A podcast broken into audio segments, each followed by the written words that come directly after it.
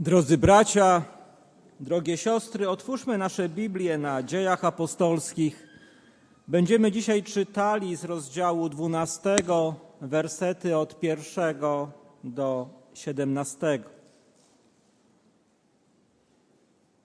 A w owym czasie targnął się król Herod na niektórych członków zboru i począł ich gnębić. Jakuba, brata Janowego, kazał ściąć.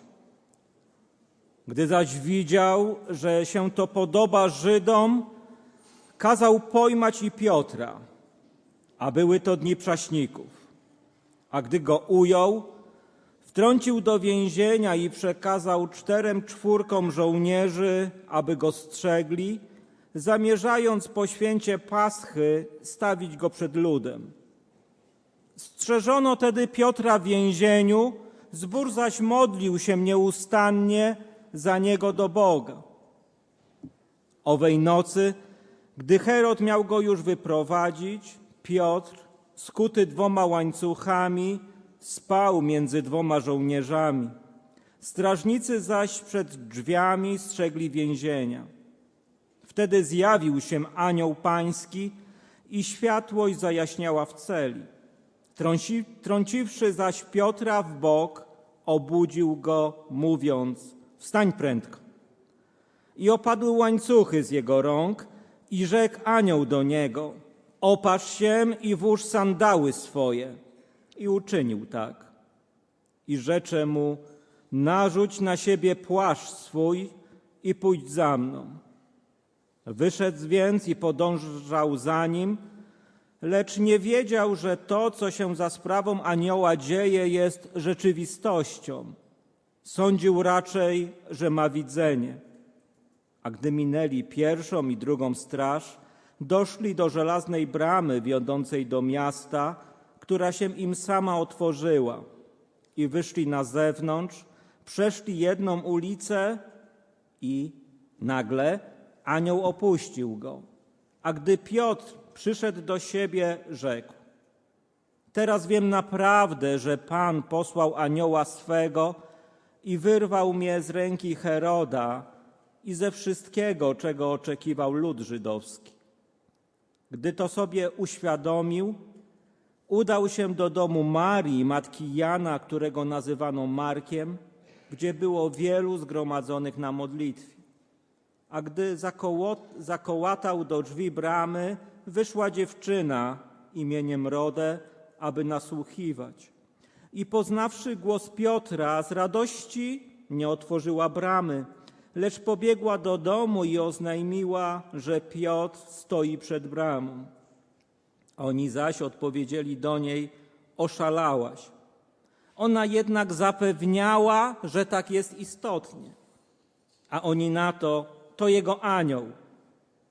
Piotr zaś kołatał nadal. A gdy otworzyli, ujrzeli go i zdumieli się. Dawszy im, ręką, dawszy im znak ręką, aby milczeli, opowiedział im, jak go Pan wyprowadził z więzienia i rzekł: Powiadomcie o tym Jakuba i braci. Potem wyszedł i udał się na inne miejsce. Historia, którą przeczytaliśmy, jest dziwną historią. Widzimy z jednej strony uwięzienie, widzimy strach, widzimy modlitwę, widzimy kościół, który jest zgromadzony i kościół, który jest zdziwiony. Kościół, który jest przestraszony i kościół, który nie dowierza, że Bóg odpowiedział na modlitwę. I kiedy patrzymy na Kościół Jerozolimski, to widzimy siebie. Tych, którzy się modlą i wierzą, że Bóg odpowie na modlitwy, a jednocześnie, kiedy przychodzi odpowiedź, wątpimy, czy to prawda, czy to od Niego, czy naprawdę to się wydarzyło. I jako Kościół jesteśmy ustawicznie w konfrontacji naszych wyobrażeń, naszych pragnień, naszych wizji i Boga, który jest dobry, miłosierny, łaskawy i to, co jest dla nas najtrudniejsze do, zro do zrozumienia, suwerenny. Boga, który działa jak chce, kiedy chce, w swoim czasie. I szczególnie trudno jest zrozumieć tak działającego Boga, kiedy dzieje się coś trudnego, kiedy ludzie z powodu wiary i świadectwa o Ewangelii są prześladowani, są dyskryminowani, są odrzucani, a nawet czasami wrzucani do więzień. I z tą rzeczywistością będziemy ustawicznie się zmierzać i będziemy musieli zawsze zastanawiać się, na ile wierzymy, a na ile jeszcze poznanie wiary i poznanie Boga jest przed nami. I kiedy patrzymy na Kościół Jerozolimski, to czasami w takim naiwnym myśleniu wydaje nam się, że to był Kościół idealny. Ale każdy, kto czyta dzieje apostolskie, listy, no widzi, że daleko temu Kościołowi było do idealności, do ideałów. Ale ten Kościół od samego początku był konfrontowany z trudną rzeczywistością. Z rzeczywistością, która mówi, że pójście za Chrystusem nie oznacza jedynie symbolicznej śmierci, symbolicznego odrzucenia, ale oznacza gotowość oddania dla Niego wszystko.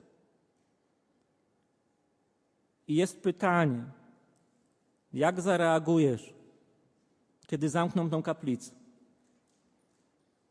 Jak zareagujesz, kiedy pastor Jan, wikariusz Konrad będą w więzieniu?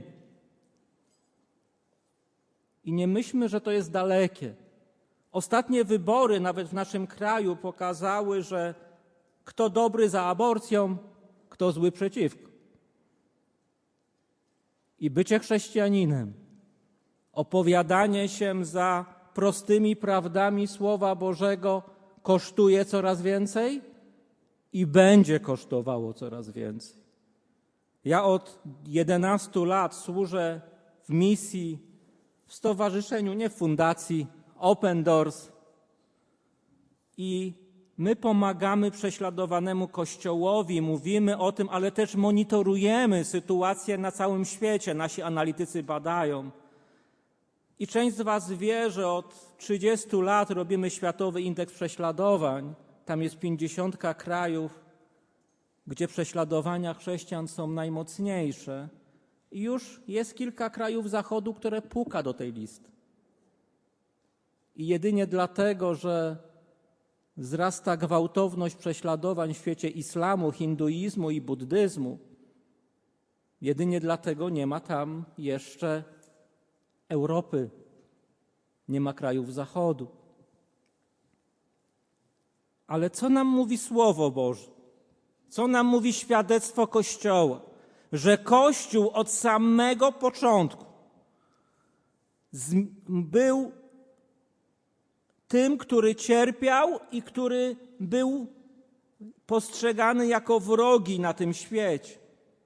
Co czytamy w wersecie pierwszym czytanego tekstu?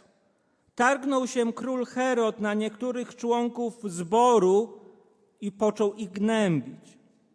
Król Herod rozkazał zabić Jakuba, brata Jana. Kazał go ściąć. Oto rzeczywistość Kościoła. Król Herod za nic miał chrześcijan, a nawet uważał ich za swoich wrogów. I wiecie, co zauważył?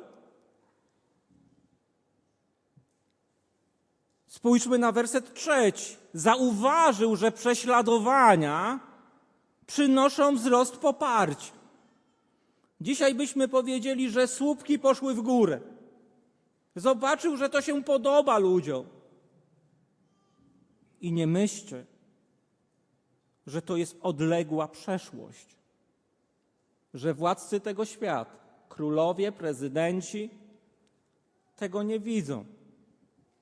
I wszystko zrobią, żeby 5% poszło w górę, 6, 7, 12, nawet jeśli są totalitarnymi władcami.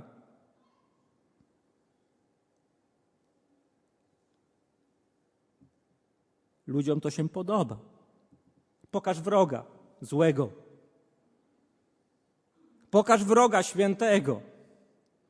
Pokaż wroga, który się różni, bo nie zdradza żony, bo nie upija się, bo nie chodzi do meczetu, bo uczciwie pracuje, bo szanuje życie od poczęcia do naturalnej śmierci.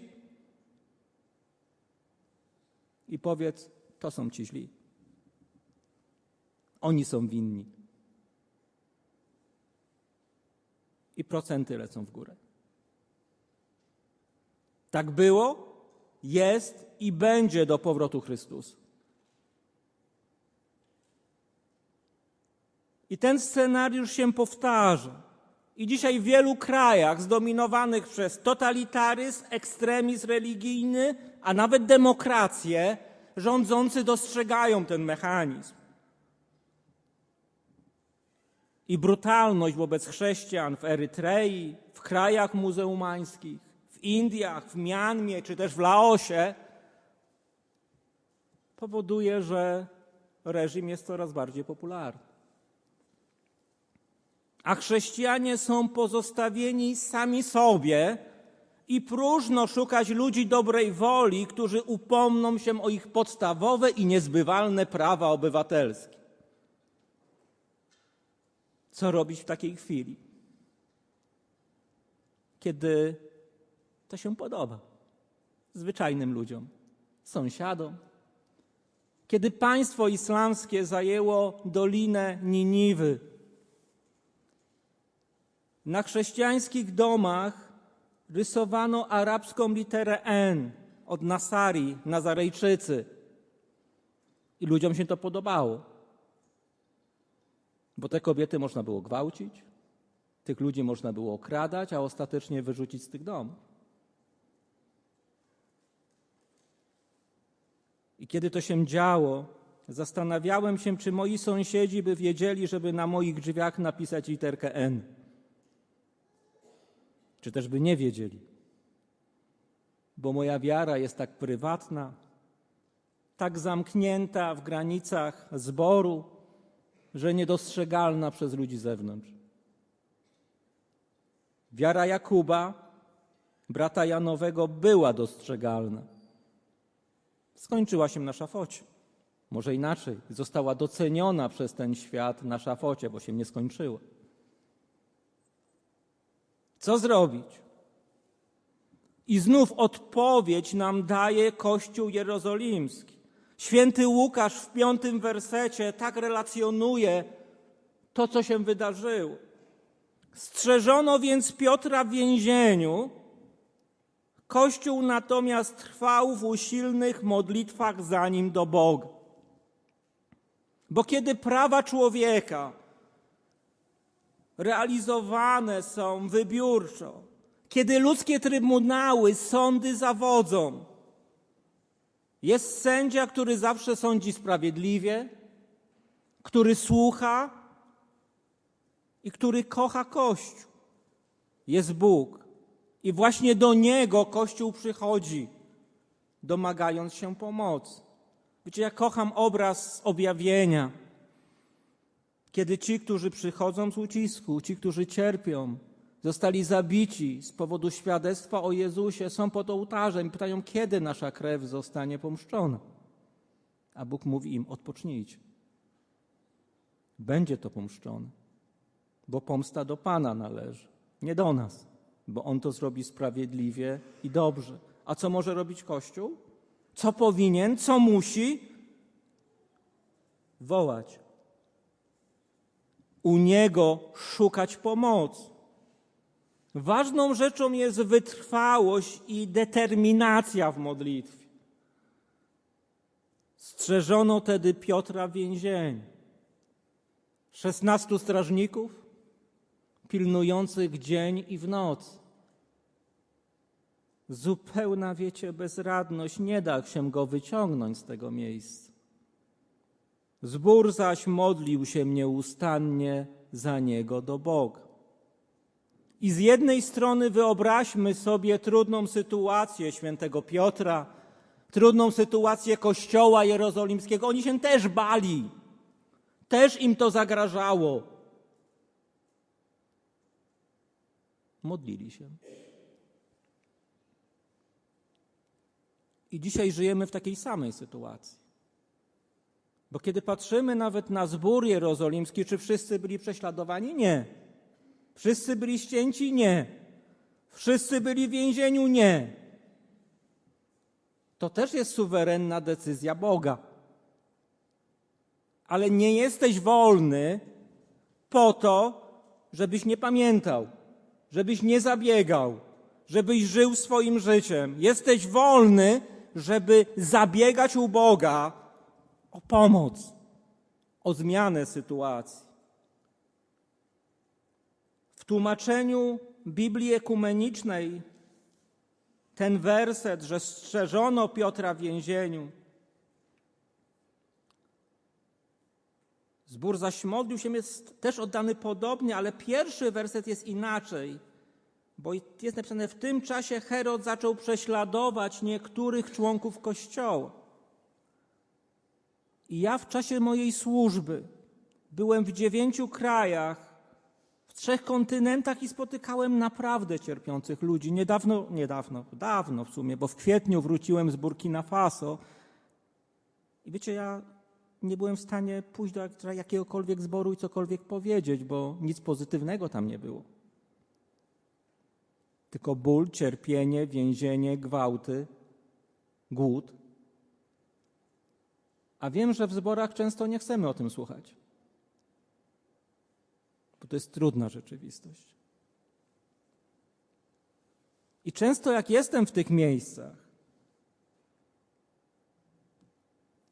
to ludzie przychodzą, mówią, bracie, ale powiedz, dlaczego my jesteśmy prześladowani, a wy nie. Kiedyś na południu Meksyku, w stanie Chiapas, byłem wśród baptystów prześladowanych. I takie pytanie padło, i wiecie, w tym pytaniu było taki cień wyższości. Wiecie, jak to czasami ktoś przychodzi, nie? Taki pokorny jest Mówi, zważ na moją pokorę.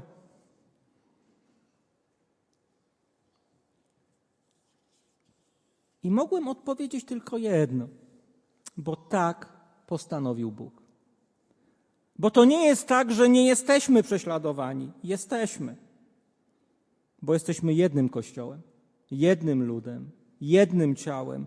A jak ujmuje to apostoł Paweł, w pierwszym swoim liście do Koryntian w dwunastym rozdziale, w osiemnastym wersecie, tymczasem Bóg umieścił członki w kościele, każdy z nich jak chciał. I nie chodzi tylko o funkcje, urzędy, ale też miejsce. Dlaczego jesteś w kościele w Polsce, w Warszawie? Bo Bóg tak postanowił. To nie Twój wybór. On Cię tu przyprowadził. Ale to coś oznacza masz odpowiedzialność za innych.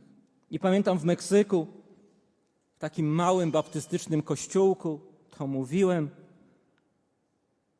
Mówię, bo wiecie, mówię, to jest jak z ciałem, jak boli ząb, to nogi niosą ten ząb do, do stomatologa. Skąpa ręka wyciąga portfel, płaci, bo to jest jedno ciało.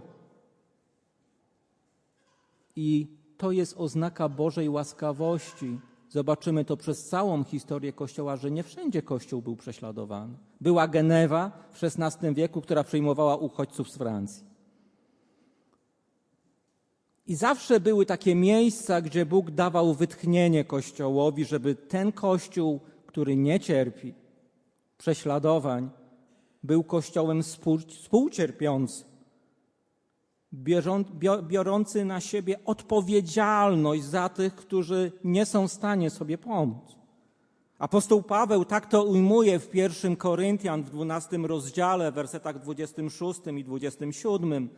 Jeśli jeden członek cierpi, cierpią z nim wszystkie członki. A jeśli doznaje czci jeden członek, radują się z nim wszystkie członki. Wy zaś jesteście ciałem Chrystusowym, a z osobna członkami. I to zmienia perspektywę. Zupełnie. Niektórzy są na szafocie, niektórzy na spotkaniu modlitewnym. I są razem. I są dla siebie. I Twoja modlitwa może wszystko zmienić. Zobacz na świętego Piotra Apostoła. Drzwi więzienia były zamknięte. Zamknięte dla obrońców, zamknięte dla jego żony, zamknięte dla jego przyjaciół, zamknięte dla grona apostolskiego. Był pilnowany przez profesjonalnych i zmotywowanych strażników, tak zmotywowanych, że jak coś było nie tak, to wiemy, że ich zabijano. Wysoka motywacja. Tak się zresztą ich los skończył.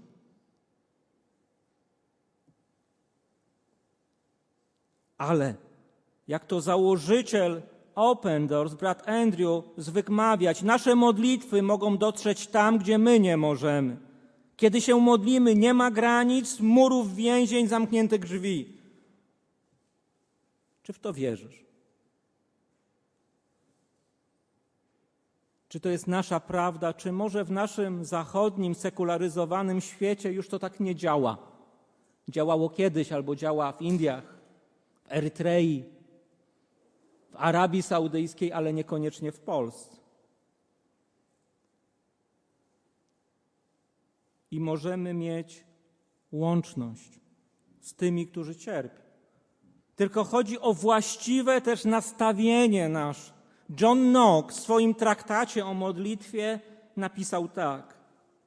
Każdy, kto się modli, musi wiedzieć i rozumieć, że modlitwa jest poważną i bliską rozmową z Bogiem któremu wyjawiamy nasze nieszczęścia, którego błagamy o wsparcie i pomoc, którego obecności pragniemy w naszych przeciwnościach i którego wychwalamy oraz wielbimy za wyświadczone nam dobro. Modlitwa obejmuje więc wyjawi wyjawienie, wylewanie przed Bogiem naszych bólów, kłopotów, trosk, pragnieniem Bożej ochrony i uwielbienia wspaniałego imienia Bożego, jak nas o tym jasno pouczają psalmy da Dawida. Modlitwa. Przychodzisz do Boga, bo jesteś bezradny. I modlitwa jest trudna. Modlitwa nie jest przygotowaniem do bitwy, modlitwa jest bitwą. Bo nasze oczy widzą zamknięte więzienie. Nasze oczy widzą Piotra skutego między dwoma strażnikami. Nasi, nasze oczy widzą dwóch, którzy jeszcze stoją przy bramie i dwunastu, którzy jeszcze czekają. Co widzą nasze oczy? Niemożność. Czy modlitwa jest poważną sprawą? Tak. W Open Doors często mówimy o modlitwie, bo doświadczyliśmy, jak modlitwa zmienia rzeczywistość prześladowanych braci. I często mam tak, wiecie, że po nabożeństwach ludzie mówią, bracie, fajnie o tej modlitwie mówić, ale co można zrobić naprawdę? Naprawdę co możesz zrobić? To módl się. Bo ani pieniądze, ani możni tego świata, nie są w stanie uczynić tego, co może uczynić Bóg. Modlitwa zmienia beznadziejne położenie. I to jest rzeczywistość dzisiaj wielu. Jest taki pastor Daniel z Erytrei. Baptystyczny pastor małego kościoła, tam baptyzm jest zabroniony, tylko trzy kościoły mogą legalnie działać w Erytrei. I po dwudziestu paru latach posługiwania został zamknięty w więzieniu, pobity i tam więźniów zamykają w takich kontenerach e, transportowych morskich, co widzimy u nas. Są one często na pustyniach stawiane. W dzień tam temperatura dochodzi do 50 stopni, w nocy spada poniżej zera i ludzie tam umierają. A jednocześnie wystarczy zawołać strażnika, podpisać oświadczenie, że przestajesz być chrześcijaninem i wychodzisz. I pastor Daniel opowiadał, że kiedyś już leżał na dole i umierał. Bez wody, bez picia. Oni tam co robią, to robią pod siebie. Jest kilkanaście osób w takim kontenerze, czasami nawet kilkadziesiąt. I mówi, że zaczął bluźnić Bogu. Zaczął bluźnić Bogu, bo miał już dość. I mówi, że wtedy poczuł, jak został przez modlitwę powstrzymany. Jak zaczął z powrotem wierzyć w Bożą łaskę. Jak wszystko się zmieniło.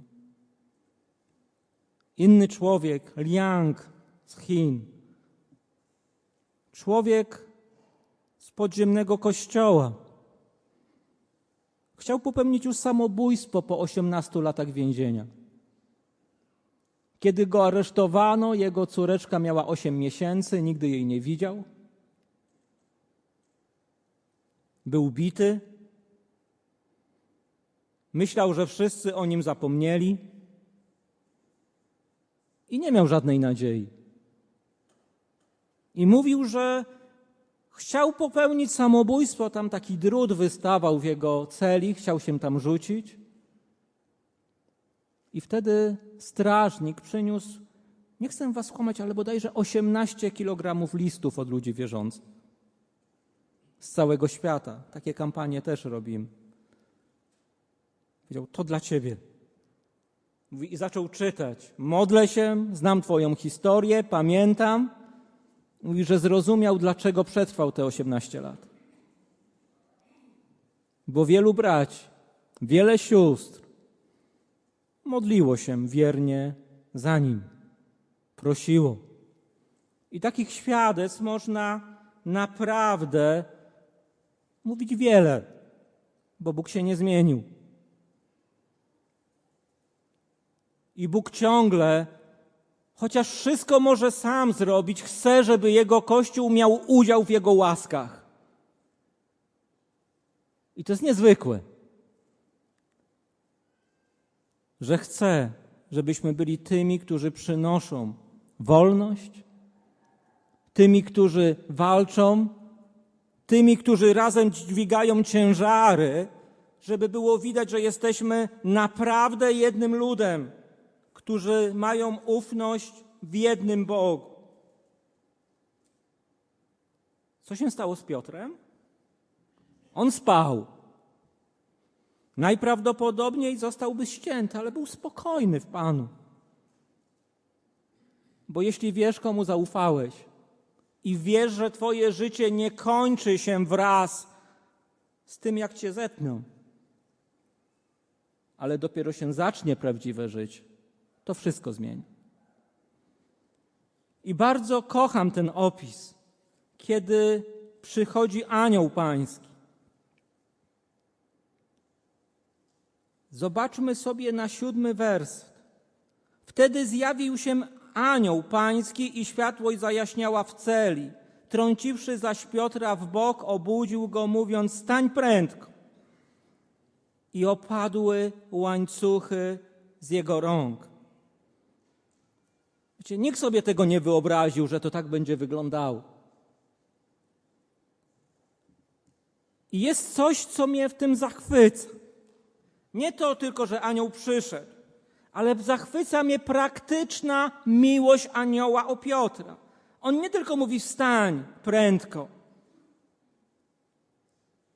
ale też mówi, żeby się on właściwie ubrał.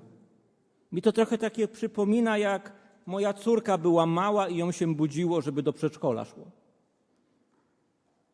Teraz załóż skarpetki. Teraz spodenki. Teraz bluzeczkę. Bo Piotr ciągle myślał, że śpi. Opatrz się i włóż sandały swoje, czyli ubierz się, a nawet narzuć na siebie płaszcz swój. I to jest taka troska bardzo praktyczna.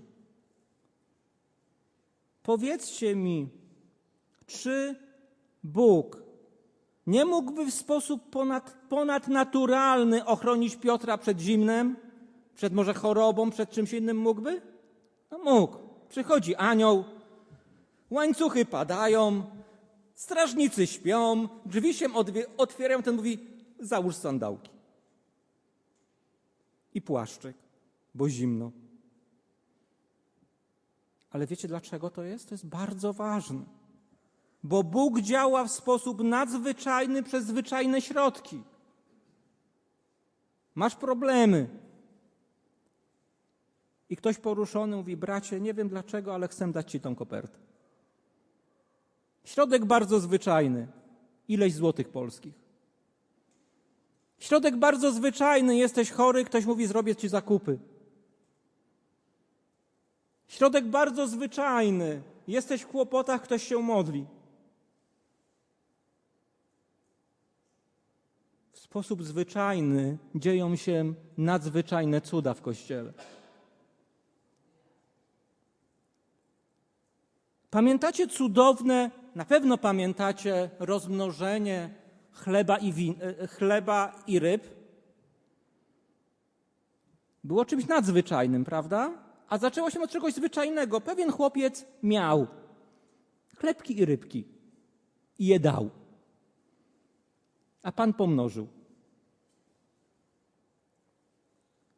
Pamiętajmy o tej lekcji.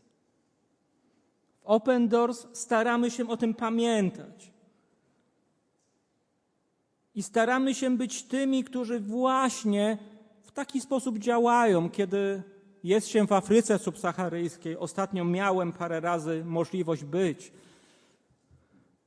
Jak jesteś w takich miejscach, kiedy widzisz, ile znaczy kromka chleba, ile znaczy kubek wody, ile znaczy kawałek, wiecie, miejsca do spania, taki, że taki człowiek jak ja się zastanawia, czy w ogóle tego dotknąć.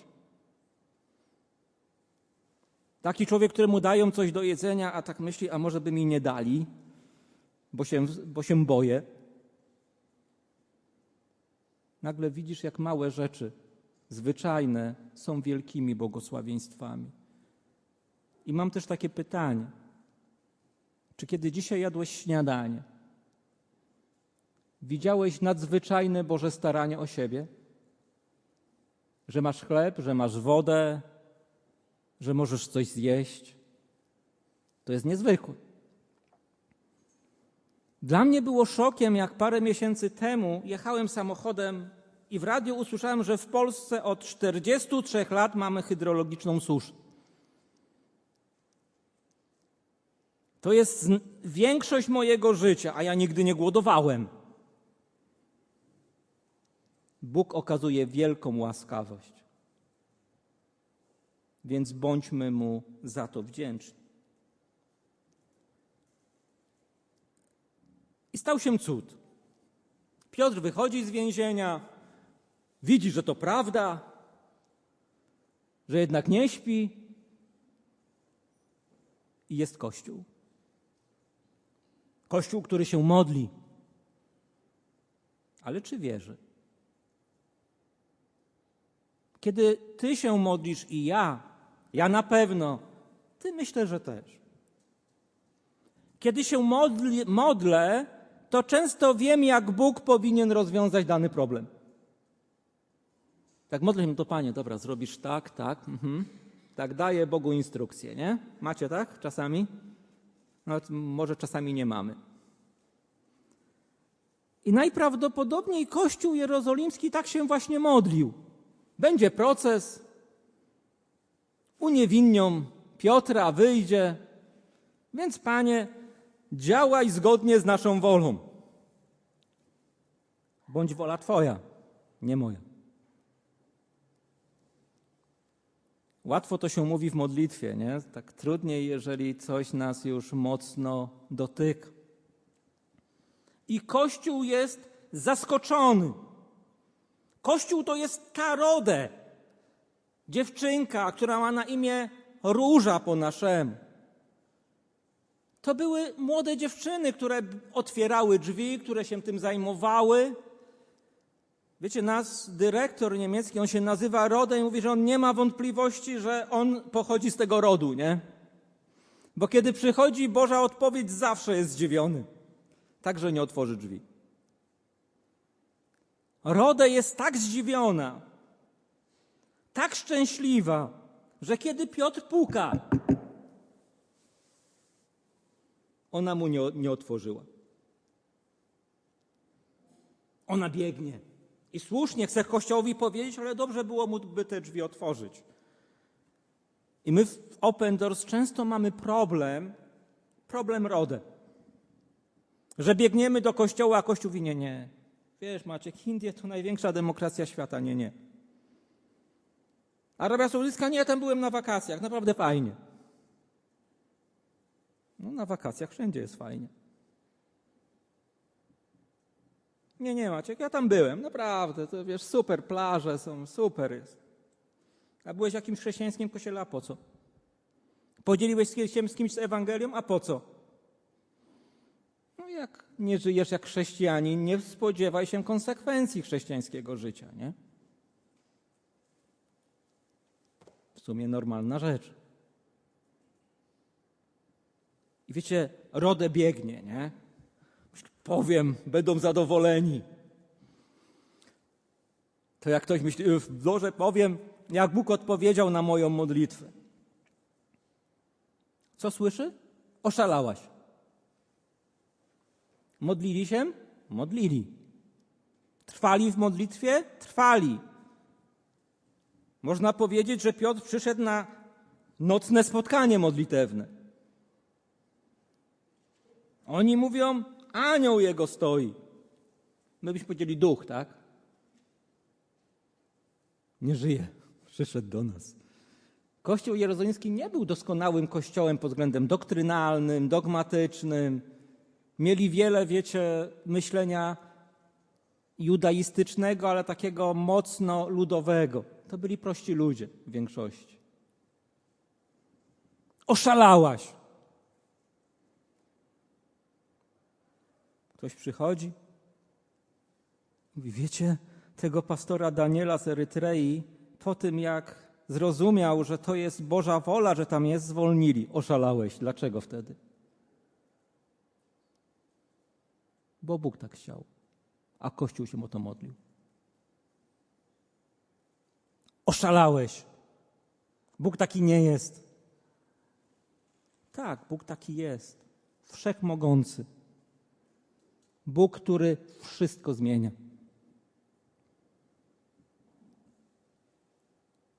Ja mam wrażenie, że dzisiaj Kościół wierzy często w trochę innego Boga. Ostatnio widziałem jakiś tytuł książki Pluszowy Bóg. Taki Bóg, który niewiele może, jest miły, nie? Macie pluszaki w domu? Każdy chyba ma jakiegoś. Nawet ja mam na, na biurku takiego rysia pluszowego. I fajny jest taki pluszak. Przytulisz go, pogłaszczesz, żeby kurz na nim nie osiadł, nie? Ale on nie zmieni Twojego życia. On nie będzie ingerował. A Bóg jest potężny, wielki, wspaniały, ale też straszny. Co już trochę nie mieści się w kategoriach, jest Bogiem pomst. Nasz Bóg jest naprawdę wielki, doskonały i wspaniały. Ale Kościół ostatecznie wierzy. Bo jak już ten Piotr jest, otworzyli mu drzwi, wszedł, no trudno nie uwierzyć. I proszę Was, wierzcie w Boże odpowiedzi. Szukajcie ich, módlcie się, bo wtedy poznamy Boga takim, jakim On jest wspaniałym, wielkim, groźnym, ale kochającym nas, swój lud, swój Kościół. I jest coś, co bardzo mnie też porusza w historii tutaj opisanej. reakcja świętego Piotra. Zobaczcie, że Piotr nie ma wyrzutów do kościoła. Nie mówi, Rodę, dlaczego tak późno otworzyłaś? Nie ma pretensji, nie mówi, dlaczego jej nie uwierzyliście. Nie padają takie słowa. W siedemnastym wersecie czytamy, dawszy im znak ręką, aby milczeli, powiedział im, jak go Pan wyprowadził z więzienia. I rzekł, powiadomcie o tym Jakuba i brać. Potem wyszedł i udał się na inne miejsce.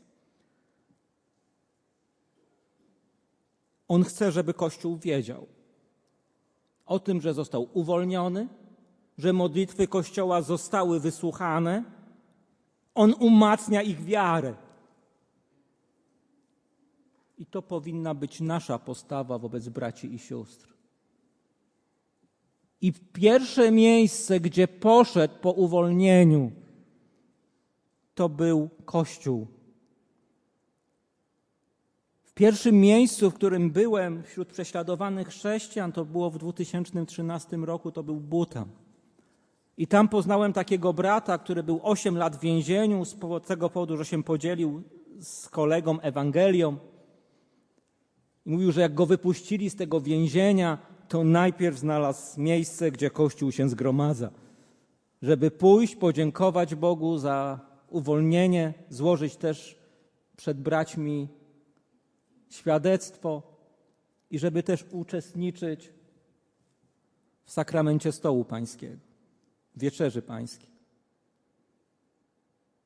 Żeby razem z Kościołem to celebrować.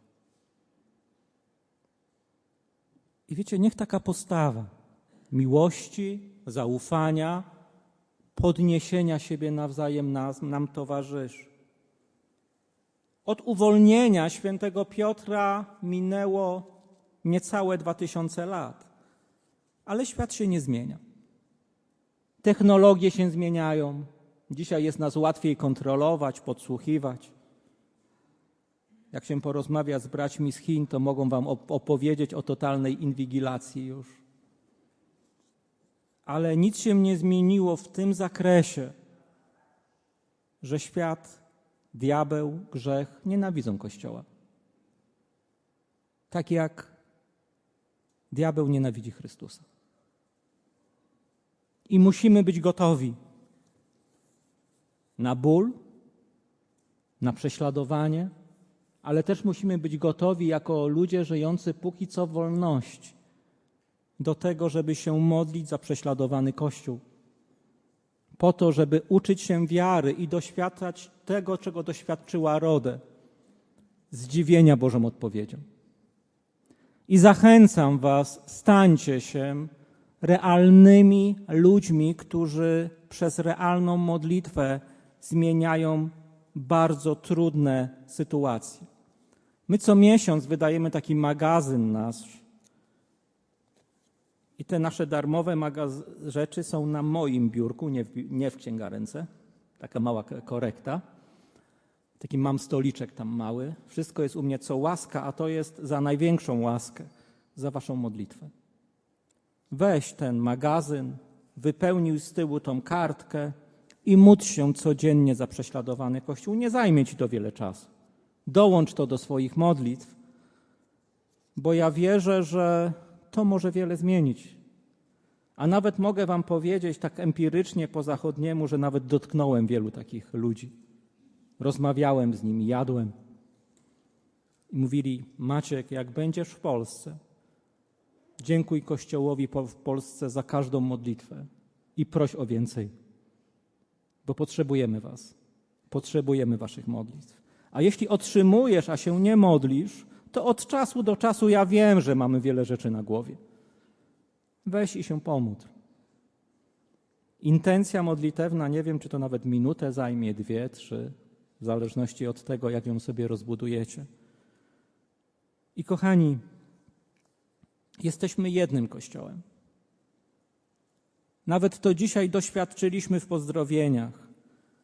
Był kościół z Holandii, z Ukrainy, był kościół baptystyczny, był kościół prezbiteriański, był kościół ewangelicznych chrześcijan.